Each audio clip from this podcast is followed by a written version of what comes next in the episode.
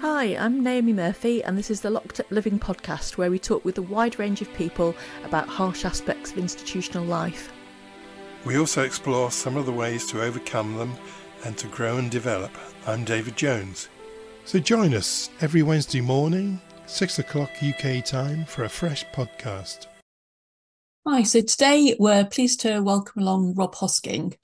Rob is a TEDx motivational speaker, a former police officer, and a mental health advocate known for his inspiring journey from adversity to happiness. Rob shares his experiences with mental health challenges and trauma, offering practical insights with his Seven Steps to Happiness guide. As the co founder of Rise of Happiness, Rob promotes well-being through uplifting stories and expert insights. He now lives with PTSD from the traumas he experienced as a police officer and shares the struggles he faces on a daily basis. He's a sought after speaker dedicated to empowering others to lead happier lives. So we're really pleased to have you on today, Rob. Welcome along. Thank you so much. Thanks so much for having me. Hi, Rob. Very uh, good to uh, meet you. Um, I'm particularly interested in talking with you today because uh, I used to work in a, a police counselling service in the Thames Valley in England. So I spent many hours talking with policemen, but always within that particular confines of being in a therapy room. So yeah, it's yeah. good to meet you outside of of that. Yeah. Yeah, it'll so, be interesting to see what you get from it. If there's any differing things that you get. So, what attracted you to a, a career in the in the police? Is that what you'd always wanted to do? It's funny, people ask you that question and they they probably do assume that it's like, oh, it's a dream job and you know, your dreams come true. But that fairy tale life wasn't really actually truth for me because it was never something I wanted to do. It was never my passion, never my dream. And I found myself at university in fourth year I was studying history. So studying history to going into police doesn't really go hand in hand. I was studying history and I didn't really know what I wanted to do in my life going forward. Didn't want to become a history teacher. I just kind of thought, what, what do I want to do? And my family were either police or military. So already in that backdrop, I had that external pressure of, well, that's what success is going to be. That's what happiness is. Because so many people in my family had either followed one of those careers. And I remember my brother texted me saying, "Oh, the the Police Scotland are recruiting, so I, am going for it. I'm going to apply. I think you should too." And at age 22, I thought, "Oh, I was I think it was 21 at the time. I I was like, why not go for it? What's the worst that can happen? It's only an application form." Six months later, I was in the job. so they really wanted you. Yeah. Yes, that's it. Yeah, either really wanted me or were desperate for numbers. I'm not sure what which one. Yes. So, so I imagine from what you're saying that the reality wasn't quite what you'd uh, imagined it might be. Is that right? Yeah, it, wasn't. I, I, to be honest with you, I was probably a wee bit naive that age. I didn't really think of what I would be experiencing day in day out. You know, you'd watch the cop shows, The Bill, when you were younger, and you just kind of think you were chasing bad guys and you very rarely actually stop to think, wait a minute, what about the trauma I'm going to witness? What about the dead bodies that I'm going to encounter? What about speaking to families about losing partners, loved ones, whoever it may be? What about all that trauma? What about the stress? What about the sleepless nights, the shift work? Those kind of things didn't really come into my mind. I just thought, you're going to catch bad guys. You're doing good for society. And I know it was it's probably a naive, narrow viewpoint to have. But when you're age 21, 22, that's probably what you think about in the police. You think, I'm going to help people. I'm going to catch bad guys, get them off the street, lock them up. And that's the that's all you think. You don't think about what about the mental health crisis that exists that the police force at that time, especially. I know they've they've pared back now, but at that time that you're dealing with mental health crisis after crisis, talking people down from bridges. Did I think I was going to deal with that? 100% no. I, I had that narrow minded view of you're going to catch bad guys. In the course of your job, did you have any particular traumatic uh, encounters? I had I had so many, and I saw this stat the other week, and it said that a police officer will experience between 400 and 600 traumatic events during their career. Now that is during a 30 year career. But you compare that to a normal civilian who will experience between three and four traumatic events in their lifetime. And you can just imagine with that stat, just how many traumatic events that police officers are being exposed to on a daily basis. Now, I can't say that I experienced between 400 and 600. I wasn't in it for 30 years, I was in it for five years. But within those five years, the trauma that I witnessed on a daily basis was significant, but the trauma looked different every day, every shift, you know. So I could be looking at direct trauma where I've attended a road traffic collision and there's somebody there who's dying in front of me directly that's impacting me. Also, the next day I could be speaking to a wife, a husband, a parent, whoever it may be, and telling them that their loved one has died suddenly, you know, in a different, but I've not dealt with that, but that indirect trauma, because now I'm experiencing the trauma that they are having from me passing that horrific news to them. So the trauma looked very different on a daily basis. The trauma of getting verbally abused by people, you know, age 22, I had, well, very rarely had it, I had encountered anybody shouting anything at me in an aggressive manner. We're not really, you're not really used to that kind of stuff in, in as civilian life. You're not really used to that kind of thing. And I certainly wasn't. I had a, I say, a sheltered enough upbringing. My I grew up in Northern Ireland, and my parents grew up in the Troubles, so I think they kind of sheltered me a lot more than maybe other children in different countries because they'd seen so many bad things. And so yeah, I wasn't. I don't know. I think I was just so naive about what I would experience and the trauma that you know of just getting abused. That was traumatic for me because I was never used to it. I was came from a loving family and loving friendships and having that was so traumatic too. And you know your heart rate going is going up each minute of the day when you're on shift because a you have no idea what's going to come next. And that is you have that anxiety. I think that builds that anxiety within you because you're thinking what's coming? What is about to come? And b you're also when you're going to these calls when you're being told there's a fight, there's um, two males got knives or whatever it may be, there's a weapon. You can imagine what that's doing in your heart rate, that adrenaline when you're going to that call. And I'd be in the uh, the police van, I'd be like, oh my god, oh my goodness, what's what am I going to? But that all goes in the back of your mind. So consciously you are thinking about it, but consciously you're just thinking, professional head, I need to get it done. So the trauma I experienced day in day out. There was there's so much of it, and know, I can go into the details of certain ones that really affected me, if you would like.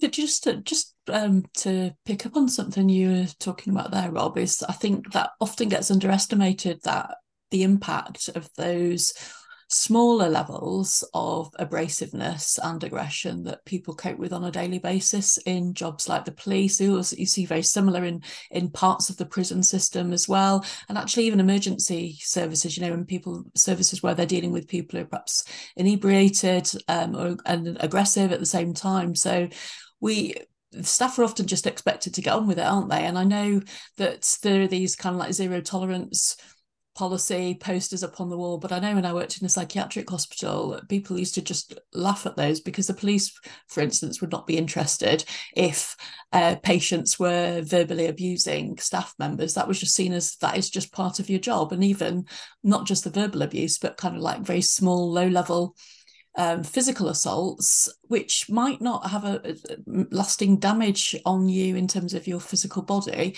but something about how you cope with being on the receiving end of anger and hatred day in, day out. Um, you know, I don't think that can be underestimated in terms of the personal challenge that it poses.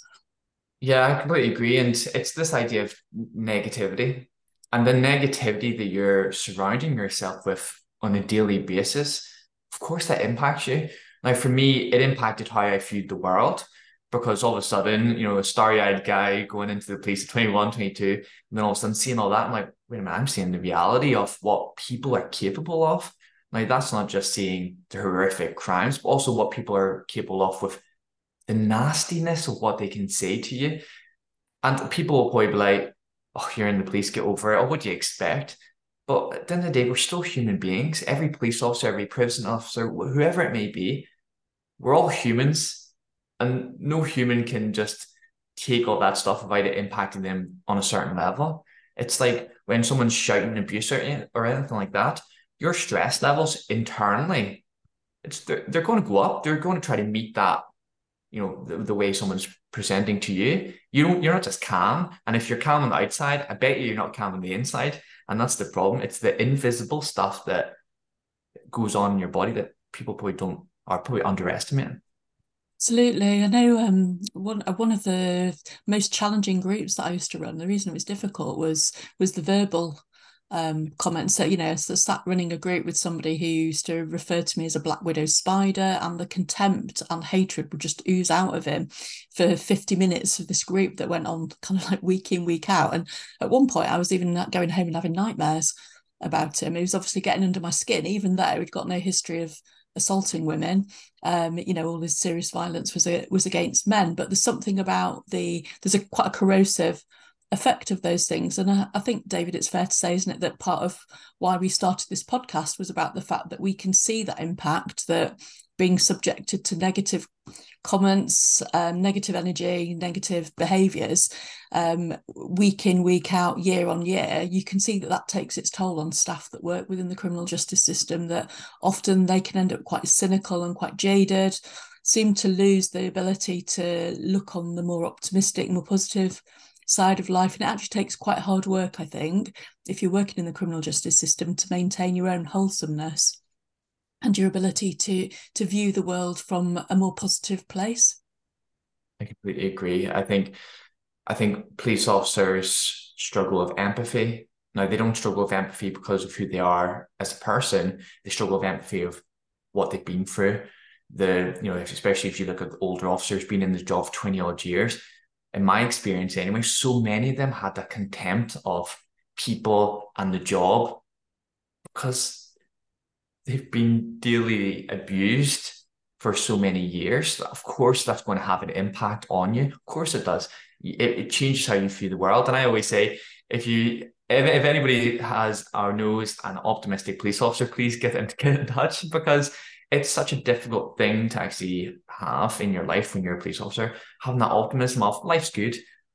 How is life good? You're seeing tragedy after tragedy. You're seeing the unfortunate negative side of human behavior and seeing that on a daily basis, it does get to you. And we talk about words, you know, nasty words, you know, at the daily part of being a police officer, but also the threats. I got threatened by so many people saying, I know where you live and I'm going to get you when you're on your days off. And seeing your days off, you're thinking, I don't have my backup. I don't have a radio. I don't have you know the personal PPE protection on me. What could happen? And you're walking down the street with you know your eyes going to the right, your eyes going to the left. You're looking behind you. You're paranoid, especially. You know, I think you're paranoid in, uh, all the time anyway. But never mind when you get those personal threats from somebody who says, "I know where you live, and I'm going to come get you," and you think, "Oh no, what is this?" And that trauma obviously brings it into the personal life and especially in the police force and um, most emergency services there's no such thing as work life balance is there? Because what you're experiencing in your professional life of course that will impact you in your personal life. And a perfect example is well, I, I had attend a call where I've cut down someone who um, hung themselves in their garage. I've cut them down, put them over my shoulders and put them on the ground spoke to his wife and his 14 year old son about what had happened and we had to seize the letters and everything like that. Within half an hour, an hour, I was back home doing the dishes, back home doing, you know, making dinner. Uh, where's the work life balance in that? That, you know, that is horrific. How can I, you know, people say compartmentalize, and it'd be interesting to see your views on that. But I think it's quite dangerous to compartmentalize when you're in the police or emergency service because so many things I think you need to face them head on. And that's the thing we need to do more of. Face them, heal from them, and then your personal life is less impacted because you're healing from them rather than just being like, that's my first my professional life. That all stays in there, and this is my personal life. I think that's quite dangerous in the long run anyway. I think hopefully we'll come to that a little bit later in the interview, Rob. But I just wanted to clarify just before um, we move on. Uh, it was we interviewed um, Sarah Jane Lenny previously, who was formerly uh, in the police herself, and I think she said that as a police officer, you're never off duty; that you're expected to respond no matter what. So it's not it's not so easy to compartmentalize, even is it? If you're if you're having to be vigilant to what's going on in in the environment when you're out of work. It's terribly interesting what you're saying there, Rob. It reminds me that just this last weekend, I spent the weekend with a couple of friends who I worked in a night shelter. We worked in a night shelter together. This is over 40 years ago. And uh, so we were going through the old events, and we'd all had experiences of being punched and kicked on the ground and that sort of thing. But the main things that we remember was the threat offered by a particular individuals, and we could all remember those people. We could remember their names. We could remember what they looked like. It was that power of that threat which stayed stayed with us. As did many other things as well. So, I mean, we've all managed to cope with that and survive. But these are challenging unless you have a very supportive environment where you can talk about these things and gain, you know, from the experience of others. I think it's enormously difficult. People go away and they kind of uh, yeah, soak them up and become rather, well, as Naomi said, can become rather cynical and bitter. Yeah, definitely. And it's something you can't train for. You can't train to how you're going to react to verbal, physical abuse. No. Can I just clarify something as well, Rob? So, are you from Northern Ireland but applied for a job in Scotland? Yeah, so I'm originally from Belfast and I moved to Dundee in Scotland for university. So I studied history at the University of Dundee. And then the opportunity of Police Scotland came up. So they opened up their recruitment. And I thought, well, I'm here, may as well go for it. Right. So you, you, you didn't get caught up in the kind of uh, uh, difficulties uh, of Northern Ireland, the religious uh, divide in Northern Ireland, although I imagine it exists to some extent in uh, in Dundee and elsewhere in Scotland. Yeah, I thankfully, you know, obviously it was a lot more diluted in Scotland compared to Northern Ireland, and you know, growing up, I had friends who parents were police officers and they got shot while they were just walking on the beat. And even when I was younger, you always heard these stories of the danger to police officers and the threat to their life. And with my uncles and all in the police too, you'd hear all the stories. And whenever I returned back to Belfast from Dundee, I'd have to alert special branch because of the threat that posed to me, even going back to my home in Belfast, that they needed to make sure everything was okay. I couldn't even tell anybody in Belfast, you know, whether it's on the plane or at a cafe, whatever it may be. I couldn't say, oh, by the way, I'm a police officer because unfortunately we're still so targeted back then. And, you know, I'd say to my parents, I know you're proud of me and Paul being in the police, but stop telling everybody because you do not know who is going to get that information. And, you know, whenever I was back, you, you look under your car for car bombs and stuff just in case, because that's the kind of stuff that you'd have to do in Northern Ireland. Yeah, pretty powerful. powerful. Just for a bit of balance, what were the good things about the job? you know, I, I look back and it's easy to look back and just the negative things. They're the ones that stick to your mind initially. But you know, there are so many good things. And the first thing I would say is the camaraderie that exists. Now, I actually will go on and say that there's a negative to that camaraderie. But firstly, the positive to that camaraderie is, you know, the friendships and the people you meet they become your family. At the end of the day, you're spending more time with them than your family in most occasions, especially doing shift work when you're doing night shifts and stuff. But the negative thing about that camaraderie and what I thought about the last few days is that it was camaraderie through trauma rather than camaraderie through friendship and the nice things. You know, we were friends and stuff, but you know, we connected through the trauma that we were all witnessing on a daily basis. And it's quite heartbreaking when you think of it like that, where the positive is the camaraderie, but there's camaraderie through trauma. And I'm sure that the emergency services in general will be the same, where you're experiencing all the bad stuff together. And when you experience these bad things together, it brings you tighter. And yes, I look back fondly of those memories, and you know, people are there to support one another when you're going through a bad call or whatever it may be. But unfortunately, it was still, you know, the trauma existed. We were all friends and united through our one purpose of what we were doing in the police, helping others. And that trauma was the backdrop always, which is such a shame and quite heartbreaking when you think about it. Yeah. And what was the worst part of the job? Was it the kind of traumatic events that we've just been talking about, or, or were there other things as well? I think so. Like, you know, night shifts and stuff, they didn't bother me. I, I just came from university to the job, so I was used to night shifts. And yeah, the, the shift work didn't really bother me that much, if I'm honest with you. Um, but I would say the main thing would be the trauma because not only was it horrific experiencing trauma on a daily basis, but you know, for me, I'm a very analytical, reflective person, and I've always have been in my life. And before the police, that's who I was as a person. But then during the police, it changed me as a person. I started being less reflective because when I was reflecting on certain things, I was so afraid of living my life because I was so afraid of dying. I was seeing death on a regular basis that when I was reflecting at night, when I was just my head hitting the pillow, I was thinking, wow, life really is short.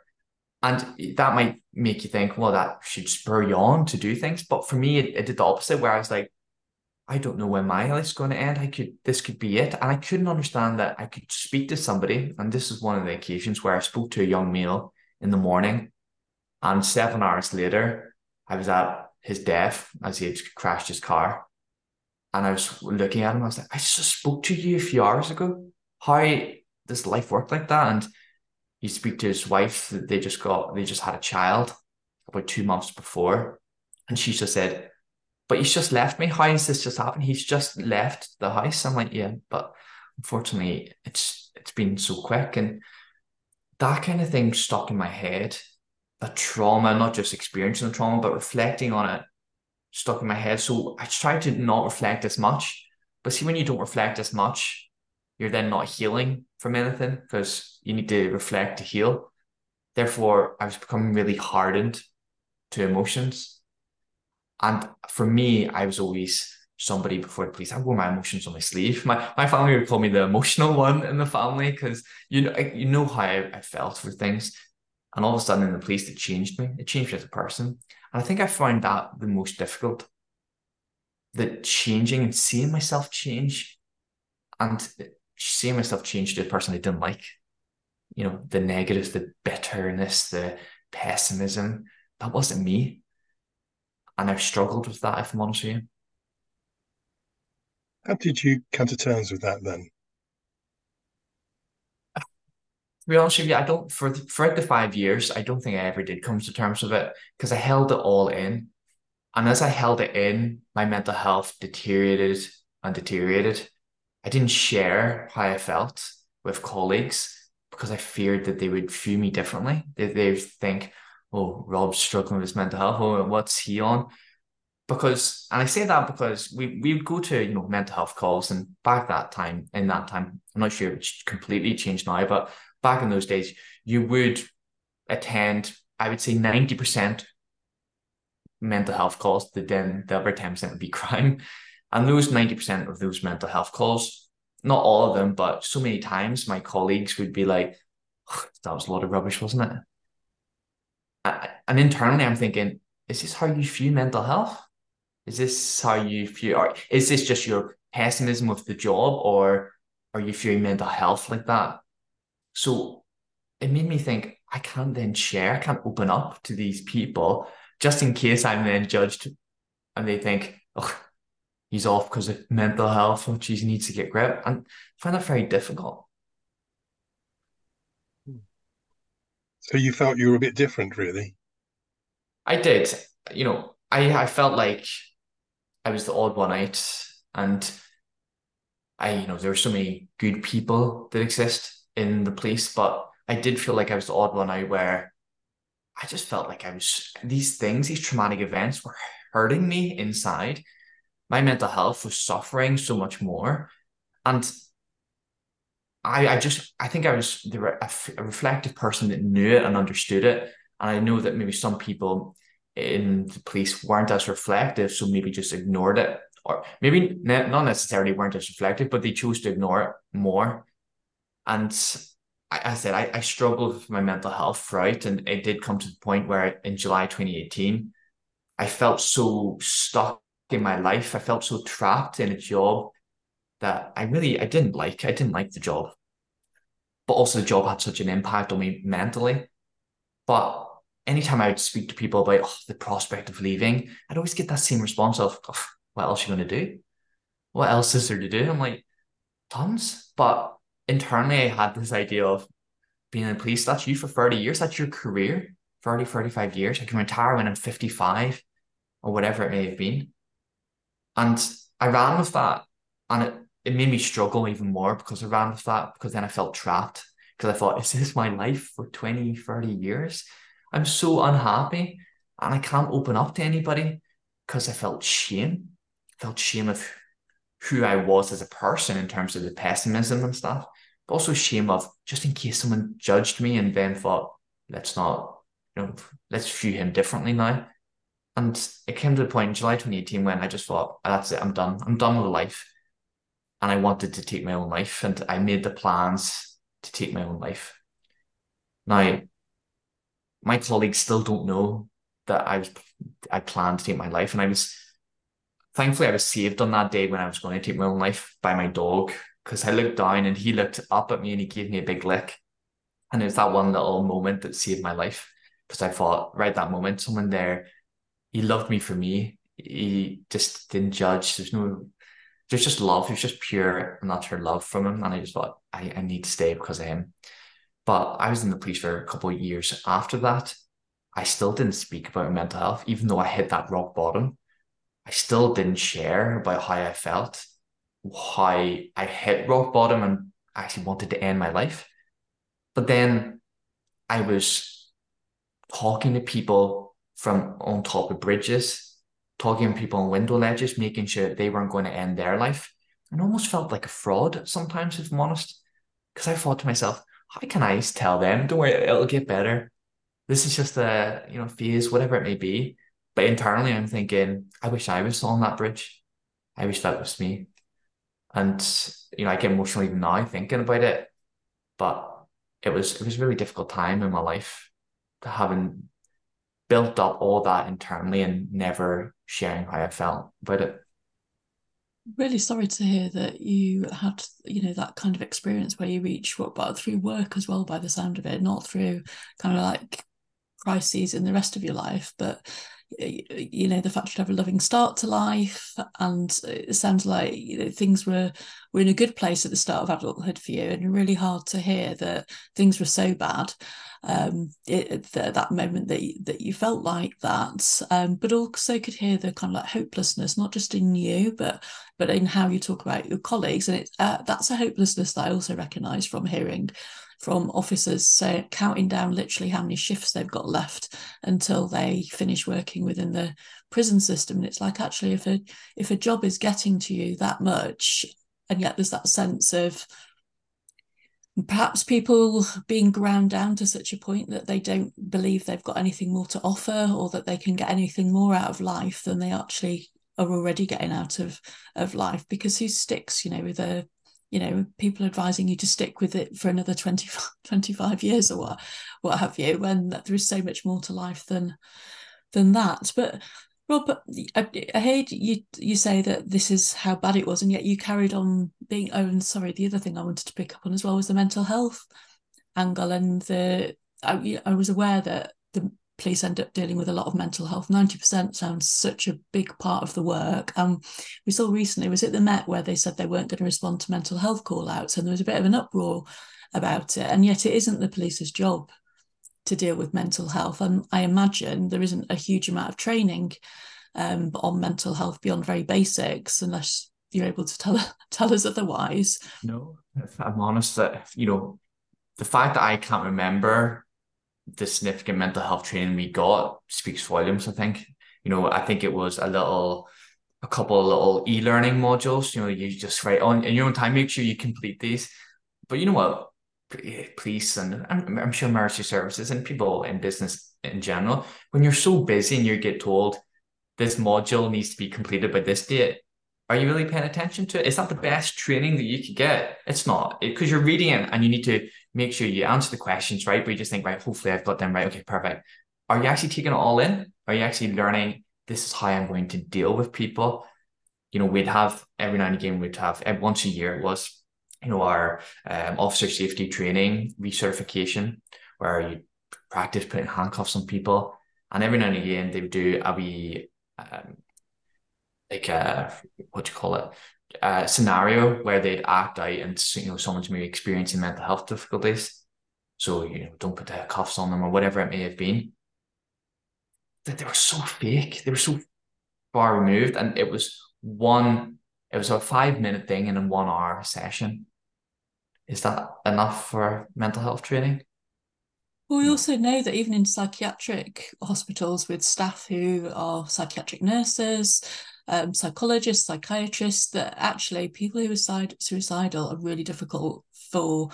They often don't get an empathic response from staff groups because there's something about their presentation that is really, I think, very challenging for people to work with. So to then expect the police to do this job on a regular basis without having that kind of training, it's not surprising.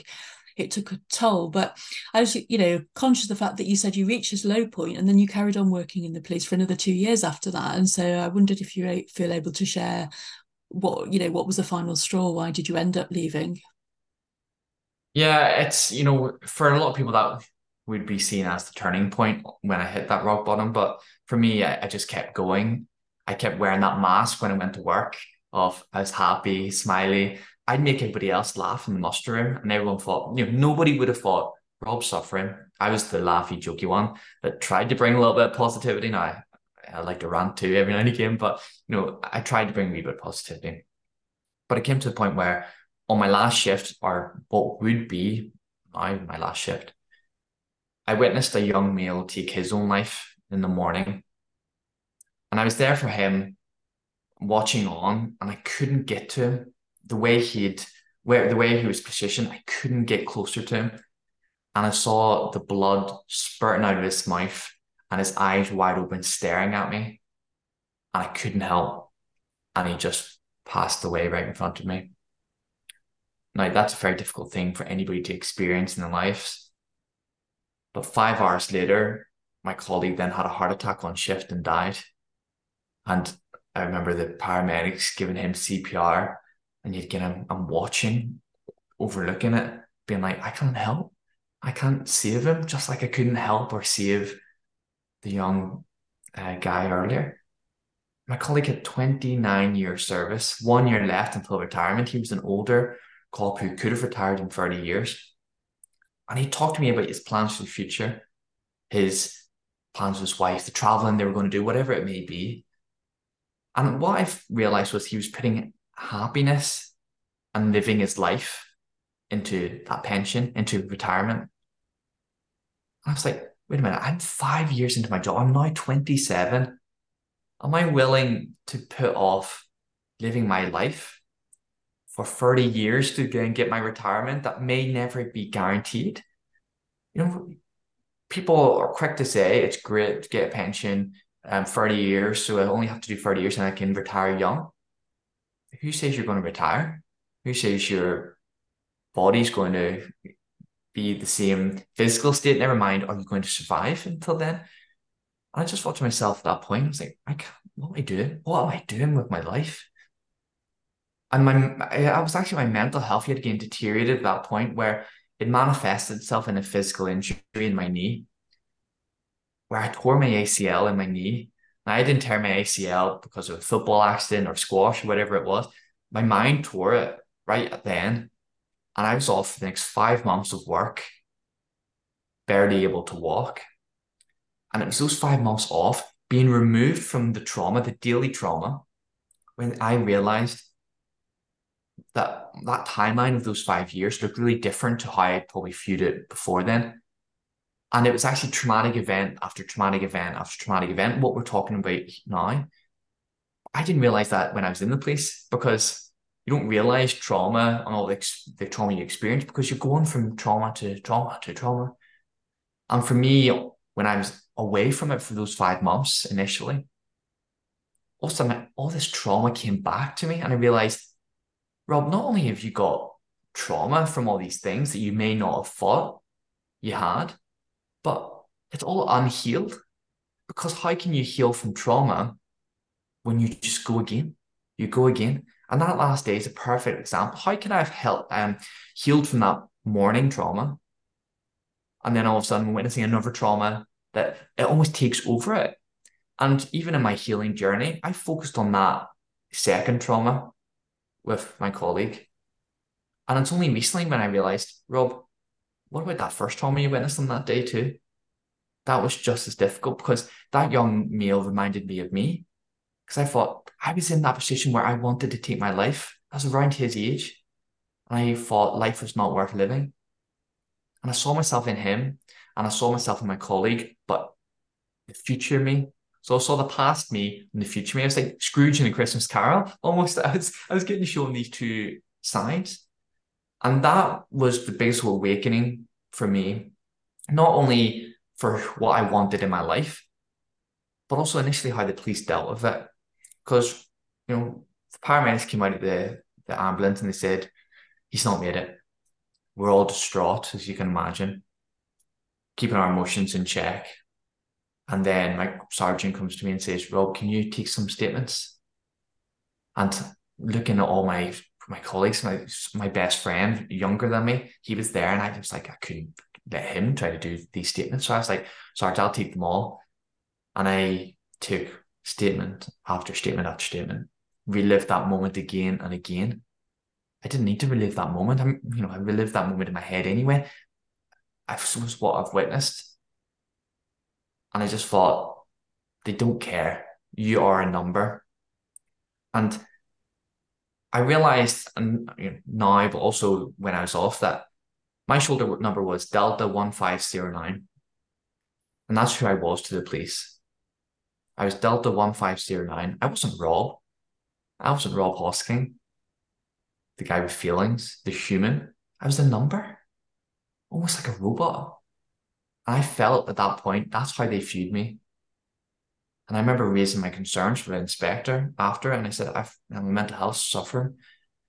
He looked up and he said, You'll need to get that sorted. And then turned around and kept typing on his computer. And I was like, Brilliant. Thanks so much. I just learned in that moment they were never going to treat me as Rob. And if I don't put myself first, they certainly weren't going to. It's a really um, powerful story, Rob, and you know, awful, some awful, awful experience. Um, not just for the what you'd actually experienced, but the way that that was also dealt with by the police. And I, I suppose that you know that that does make me think. You know, do you do you think the police attracts people who are uncaring and callous, or is is it the culture of the you know what you're having to deal with that that produces this kind of uncaring, you're just a number attitude? Um, I, I think I think the culture. I, I honestly do think the culture. Now, I do think there is two sides to where people will join the police who now, now, not tons of them, but I'm just saying there will be a section of people who join the police for that power element. They've maybe been bullied growing up. They've now seen this chance of, oh, I've got a little bit of power in my life for the first time. And psychologically, that probably changed them as a person or maybe enhances the person they already were. Does it make people callous? I think callous is quite an extreme word to what I would describe how it makes people. Do I think it makes people bitter, pessimistic, negative? 100%. Do I think it changes people? Yes.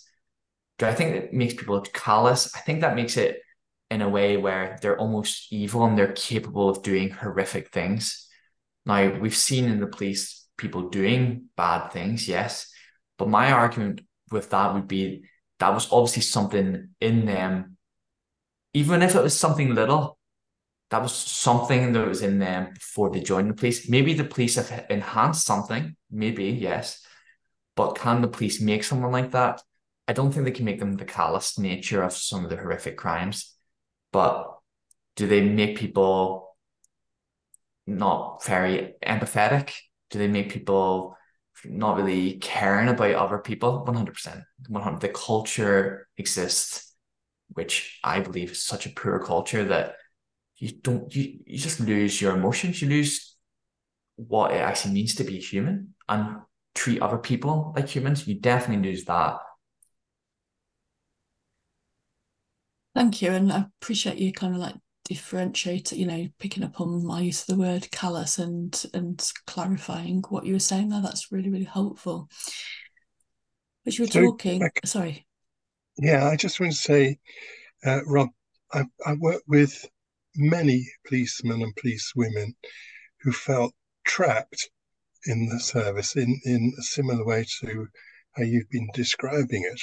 And funny enough, this pension, which appears to be so attractive, was often a part of it. So people get excellent, excellent officers would get to the age of 50 and just couldn't face it anymore. And it was tragic talking with them. And they may have coped you know, with a desk job, but suddenly they were being asked to go back on the beat again. And they couldn't do it. And so they often ended up just going off sick for a while, but they hated doing that because they were diligent uh, yeah, people.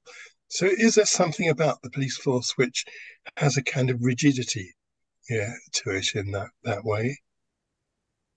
I think so. I think so many people, like I've spoke to friends in the police, I'm like, just leave. And they're like, oh, but I've put so much into the pension. You think, pension, your life's worth, your, your, your life's living now, you know, let's create a happy life for you in the present moment. Pension, you're looking at something that is so far down the line that it's just such a, I just think it's an excuse. And it is almost like, um, almost like that Stockholm syndrome. If I think I've got that right, it's you almost feel mm-hmm. trapped by your abuser, but you have that relationship where you're like, oh no, but I'm loyal to them. I'll I'll cancel my days off because they need me. I'll not leave them because they need me. Uh, and it's that kind of. I think am I, am I right? Is it Stockholm yes, syndrome? Yes. yeah, yeah. And it's funny. You probably do feel like that. You feel like you're trapped in that abusive relationship, and it is an abusive relationship. When you look at it, they cancel your days off when they want to, and guess what? You don't have a say if you have annual leave and then a court case, especially a high risk court case comes up, and you put your CTA in to try to get excused, if they don't want you excused, you cancel your holiday. It, they've got so much control, so much rigidity in it. And you know, two of my core values are freedom and spontaneity, and that was before I joined the police. So you can imagine, police force wasn't was not for me. Freedom and spontaneity does not go with being a police officer because they control your life, they, and they do. It's such a such an awful thing for an organization to be able to have that much control. And people say, but you know that when you sign up. Trust me, trust me. You do not know the extent of it when you sign up. You can never understand because when you get your annual leave that you've been looking forward to for months get cancelled because they tell you it's cancelled. When your days off get cancelled, how can you, you know, think, oh, I, was, I knew that anyway. You, you don't see families' birthdays, um, Christmas, whatever it may be. You're you're not experiencing these things that everyone else is experiencing, and it is such a such a horrible relationship. So it is. It's it's yeah, it's not nice. Thank you, Rob. Um, in terms of, the, uh, you know, if we just go back to this issue about callousness there, I wondered, were you shocked when you heard the stories about the, in quotes, discriminatory, derogatory and pornographic messages that have been shared amongst members of the police? I'm not shocked, but it, it, it comes down to the culture. Am I shocked at them as individuals? I would probably be shocked at some individuals, maybe if I knew them, let's say, because I don't think necessarily it's the individual's fault when they get caught up in these kind of things because the police culture that exists, it does harden your emotions. You know, there's a place for dark humor in the emergency services in general. I, I firmly believe there's a place for it. But it's a, there's a place initially to get you by when you need to be professional, maybe when you're just in, you're going to something else next you need to think, need, it, need that little bit of light humor to get through. But whenever you only have that dark humor, when you then turn to alcohol, drugs, whatever it may be, that is then the problem because how are you healing from the trauma? And when people are like that, I believe they're the ones who then get involved in these inappropriate, discriminatory messages because, quite frankly, they are discriminatory to other people. I've experienced it in my own life as a as a colleague to these people where when it suited them, we'd all laugh together. But if I made a wee banter about one of them, some of them did not like that in terms of the group because they saw me as I don't know I don't know what they actually how they saw me, but then we saw that I they could always I I could always be the butt of the joke. And I remember some of them say about, oh, what do you know? You need to get back to your own country. You come over here stealing our jobs. I was like, you'd arrest people for that. And you're saying that to me, and then they all laugh. And I'm like, thanks for that. That's you know, that camaraderie no longer there. The only camaraderie when you're in the trauma. And I experienced that in my own life. Never mind the people they're dealing with, the people that they feel like they're causing them hassle because oh them again what are they calling for? You, you get that idea you get that thinking. So i'm not surprised by it. Um, i'm saddened to hear it but you know me as an individual did i have that dark humor? Of course i did. Did i say things to colleagues that were not me as an individual but maybe the job? Of course i did. I never went that next level but I, of course, you know, you have the banter.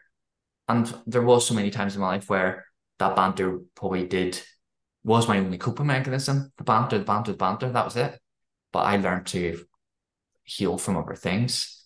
But you know, my colleague uh, that I was colleague with for a few years, you know, we'd finished a night shift and it was it was a brutal night shift. And at 7 a.m. I'm I'm having a cup of tea. I'm like, oh, just chill night before we go to sleep. And he's got some beers. And I'm like, You're having a beer at 7 a.m.? And that, that was his coping mechanism. But for me, no, I was never like that. I was always so analytical and reflective, well, most of the time anyway. So yeah, I'm, I'm not surprised. It's it's sad. It saddens me, but I'm not surprised. Yeah, I was just thinking about how hard it is to speak up about wrongdoing and challenge wrongdoing and not get caught up with it and you know it's really hard to do that i think in a job where you're not really really dependent on each other all the time. But actually i guess in the police like the military there is that sense of you need to be there for one another in case you are all called to a, a scene that requires you all to have each other's backs. And that must i guess add to that pressure not to challenge or rock the boat if somebody's saying something that actually makes you want to pull away. But it might be quite hard to directly challenge that now, Wayne Couzens obviously represented a very extreme case um, in terms of police, corrupt police, and uh, callousness in the police. Um, but between 2016 and 2020, there were 750 allegations of sexual misconduct um, for officers in the Met, which led to 47 officers getting sacked for sexual misconduct. Do you think people who are sexually predatory gravitate towards the police, or does the police culture play a role in that too? I'd probably say that there's it's twofold. That control element that I was speaking about earlier, if you crave that already as a person, I think the job of a police officer will maybe appeal to you and be like, oh, it's a job. I think also now I, I don't mean this to sound in a bad way, but you know, it's not hard to get into the police too. So, you know, what kind of caliber of people is it attracting to it? Because what's the qualifications to really get into the police for Police Scotland anyway? It's going down. It went down throughout the years. You know, you needed to be fit. You need to get nine point two in the bleep test. Then all of a sudden, when I was in it, you need to get 5.4, or something like that. It went down dramatically. So it probably does attract people who may have other ideas. Now I know it doesn't matter about class because you could be in top class and social status and still commit awful crimes, but it, you know it's it's not a hard job to get into these days, which is maybe brings into other uh, brings people interest in it. But I also think that idea of control, respect. Some of these people probably have never had respect in their lives. They maybe grew up in a family that didn't respect them, didn't show them love. They maybe always create that control element to their lives. And the police represents that for, for the first time in their lives that they, they could get that control. So I do believe that people maybe who are sexually motivated to do these kind of things, it might attract them, yes. Do I think the job makes them it? I don't think it makes them it fully. I think if we had like a 100% people, I think it would maybe make 1% of those people it. 99% would already have those kind of beliefs or wants and desires before that. But I think the culture does bring with it, as I said before, it, it leads to people changing. And so many of them will can change up to a certain level. But then that callous level, I think you have to have that element of something in you before joining the police that will just tip that over the edge. The police culture needs to change. The police culture is poor the facts are there where so many police are caught up with it. Is there is it right that oh it's just coincidence that so many of them are involved in it? I don't I don't think so because I also do think police culture does have that it definitely did. I can't really comment right now, but it definitely had a macho culture side to it. Women were probably viewed differently back when like years and years ago, never mind when I was in the police, but now it is probably changing for the better. So I think men probably there are probably some examples where they do change. Unfortunately, those figures you give, I would probably say they're the one percent that have ended up changing because of the culture. But when we think of how many police officers that exist in the whole of the UK or whatever it may be, I still think 99% of them will go up to a certain level and change to a certain level but that callous nature, those serious crimes, I think you need to have that element within you already. Thank you. Thanks, Rob. So, I mean, obviously, we're talking about the other end of the country in terms of we've seen that especially highlighted the Met's repeated problems with um, the the wrongdoing of of its officers um, but also we've seen stories from other forces so the met are not unique in this and certainly what you're describing sounds like a culture that doesn't promote well-being is unlikely to bring out the best in in people and is in, if, if anything likely to um, make people more susceptible to wrongdoing because of the challenges of the work. So, you know, do you think there's any faith in the oft repeated phrase about, oh, we're going to root out bad apples, as we heard Cressida Dick say, and I think Mark Rowley's also spoken about that. Do you do you have any faith in that approach, or do you think the barrel's rotten? Should we be doing something else to to change the culture? I think it's we can remove bad apples from the barrel all we want, and the the rottenness will unfortunately still exist in that barrel until we actually start helping that barrel get back to the former glory of the, the barrel. So I think one thing we need to understand is it takes time. You can take the bad apples out, and once you have no bad apples, brilliant. But unfortunately, that barrel's still rotten until it gets cured. And that does take time. It, it will take time. So there is an element of patience, but patience only matters when no new bad apples are getting placed in it. Patience only will help the solution when you're not also promoting bad culture. You're, you're, you're you have to, you know, challenge it. Do you you said there about do people challenge it enough because of you know the you, you all have each other's back? Do you challenge it enough? I don't think you can. I don't think you can. I hope that nowadays people are more susceptible to challenge, but it comes from top down. You know, Police Scotland was an example, and I can't remember the the old uh, the one just before, or is it now? No, the one before. You know, he became the top of Police Scotland. But there's also allegations into him about some wrongdoing when he was at the police college. So you're promoting somebody who's got these allegations. I, I can't remember. I think it was younger officers, a younger woman that he was maybe flirting with or doing something inappropriate with, and now he's head of that organization. What what kind of culture? It's top down, and you can bring on all these bad apples that you want, but you know we need to change culture top down. Who are you promoting? Are you promoting the right people? Are you making the right changes? That is the thing we need to look at more, probably. Thank you.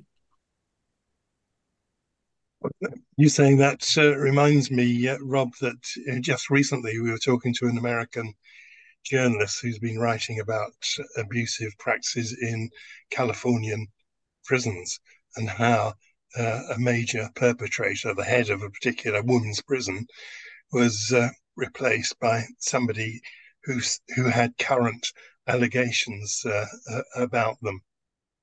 So those kinds of practices seem to be very, very current wherever you are. Extraordinary. So, what do you think, Mark Rowley? Mark Rowley, of course, is the commissioner of the Metropolitan Police what steps should he be taking if he really wanted to clean up the force? I think what we need to focus on is trauma and how we respond to traumatic events. Now, no matter what, police officers, prison officers, whatever it may be, whoever you may be, when you're in that job, you're going to experience trauma. We can't shelter you from the trauma. But what we can do is put in ways to heal you from the trauma, to make sure that you're okay before you go again. And you know, whenever I'd witness a traumatic event, we'd get an email from Trim two days later, and the email would just say, "If you need counselling, you know, we're here for you." And then you'd go to your colleague, like, "Did you get that email?" And they'd say, "Oh yeah, just deleted it." And you're like, oh, "Right, perfect. I'll delete that too then." First of all, the culture is bad there where people just think, well, just, just delete it. But secondly, it goes back to being treated like a number. All I'm good for is an email. And for me, that's quite insensitive. For me, that's not like you care. An email saying, by the way, if you need this, we're here for you. I think it needs to be mandatory. I think counseling needs to be mandatory after every traumatic event whether it's a 10 minute chat, a 30 minute chat, whatever it may be, but it needs to be mandatory. And these officers who've been there 30 years might think, oh, no, they're rubbish. Well, I'm sorry, but it needs to be mandatory. And I think that's one of the main things we need to do to heal from the trauma. I think that's such a good observation. I know when I worked in a high secure prison, we made reflective practice mandatory for prison officers, and that uh, because that get takes away from you don't have to look like you're vulnerable to go for to go and have that exactly. time and actually some people some people probably won't turn up for it but you know that actually just the just getting into the habit of going and having those conversations makes it easier and you're not having to look weak you're not being flagged up or singled out because you've been offered something um, you know making it mandatory actually i think goes a really long way to making it possible to to engage with something that's that's there's a bit of a stigma about yeah i completely agree that word habit we need to get into that habit because you know even if I had said yes to a counselling thing, if I had went somewhere or someone came into the office, people were like, "Oh, who's this? What's happening?" And then I go into the room. The gossip in the police, the gossip mill is horrific, and in so many of these kind of organisations, you can just imagine what gossip's going around. Like, oh, so he's been taken into an office or whatever it may be. You can't hide it. So what we need to do is make it mandatory for everybody to have that kind of meeting because we need to create habits, but let's start creating healthy habits rather than the, I think, the negative habits that exist in the police force because negative habits will breed what? More negativity, bad behavior, poor behavior. Healthier habits will create happier staff and more positive behavior, a, a, a force that people can actually respect rather than speaking to people like they're something on your shoe. And I always said that about myself. I also say I always treat people the way I want to be treated. I've been brought up with that mantra, and I always do that whether I'm in the police or whatever. And so many occasions, I would be dealing with somebody and they'd say to me, Oh, I'm glad it's you. You're the nice one. Now, I wasn't nice because, oh, they got away with everything with me. I was nice because I spoke to them like humans, like who they really are. They're, of course, they're humans. Yes, they do bad things, but we still need to have a human element to it. And the amount of times when somebody did get arrested for me, half the time they they would know they've done wrong, and they'd almost like quite like they've they've disappointed me or something like that. Like, oh, so sorry about this. I'm like, it's fine, you know, like these things happen, but I still speak to them in a human. I don't judge them. I don't treat them like dirt. And so positive habits go a long way. So mandatory training, I'm sorry, mandatory uh, things for trauma, I think so important. But also we need to improve the training. We're talking about like I don't know the full stats now about mental health calls, but I have no doubt that it will always come back to the police in some form or another. It will, of course, it will. If someone's in their crisis and an ambulance can come, who's going to go? The, the police are going to go. So we need to have the right training about mental health. How can we actually not only help these people, but then help yourself? And it's twofold. How can we put in these self-care practices practices for you? Never mind how you can speak to people to help them in their times of crisis. And for me, you know, the talks I give now, I always say I was protecting the public, but I wasn't protecting myself. And by not protecting myself, how can I give 100% to my job then? How can I give 100% to my relationships, my friendship, whatever it may be? But we need to then be able to give ourselves 100% to our well-being. So more of these self-care practices need to be done. And then we can actually protect the public the way we should be able to, the positive side of protecting the public rather than this, this bad negative press. Now, will this negative press exist always? Of course it will. You're always going to have one person that does something wrong. Of course you will. But the numbers don't lie, and the numbers are getting increasingly concerning where they're getting to the higher stage where it shows the culture is so poor and it's influencing so many people rather than just one individual who just cannot be tamed, so to speak. Um, so that's I think that's what we need to do. So I think you're so right, uh, Rob. But I also think that the kind of good practices that you're alluding to are not that difficult to find. They just require thoughtfulness, planning, and some initiative to ensure that they're uh, implemented. I, I, was at a visiting a hospital on earlier this week and was told about an incident where a particular nurse had found a patient who had seriously harmed themselves and she saved her from further harm. And the, the, the patient had to go off to hospital, but they deliberately sent some different colleagues with her to hospital. So the person who had found the initial situation and been upset and traumatized by it was able to spend some time recovering. And I was impressed by the thoughtfulness, simple that was, that had gone into that simple uh, operation. I completely agree. And, you know, I think a lot of police forces or businesses in general will say, we don't have the budget but you just just alluded to something there where what budget's needed for that? There's no budget needed, and I don't believe that necessarily that you know the police force needs more budget. They need to spend the budget we've got in the correct way before more budget. Like for example, with Police Scotland, towards the end of my career, they put on this tracker thing into all the police vehicles and it cost them hundreds and hundreds of thousands of pounds to do it. Every vehicle got this uh, installed, and to this day, it, it went down in the water. It never got anywhere. They also wanted to change their systems. They put so much money into it, and then it failed too budget. We didn't. We didn't. Shouldn't change budget. Change how we're spending the budget first.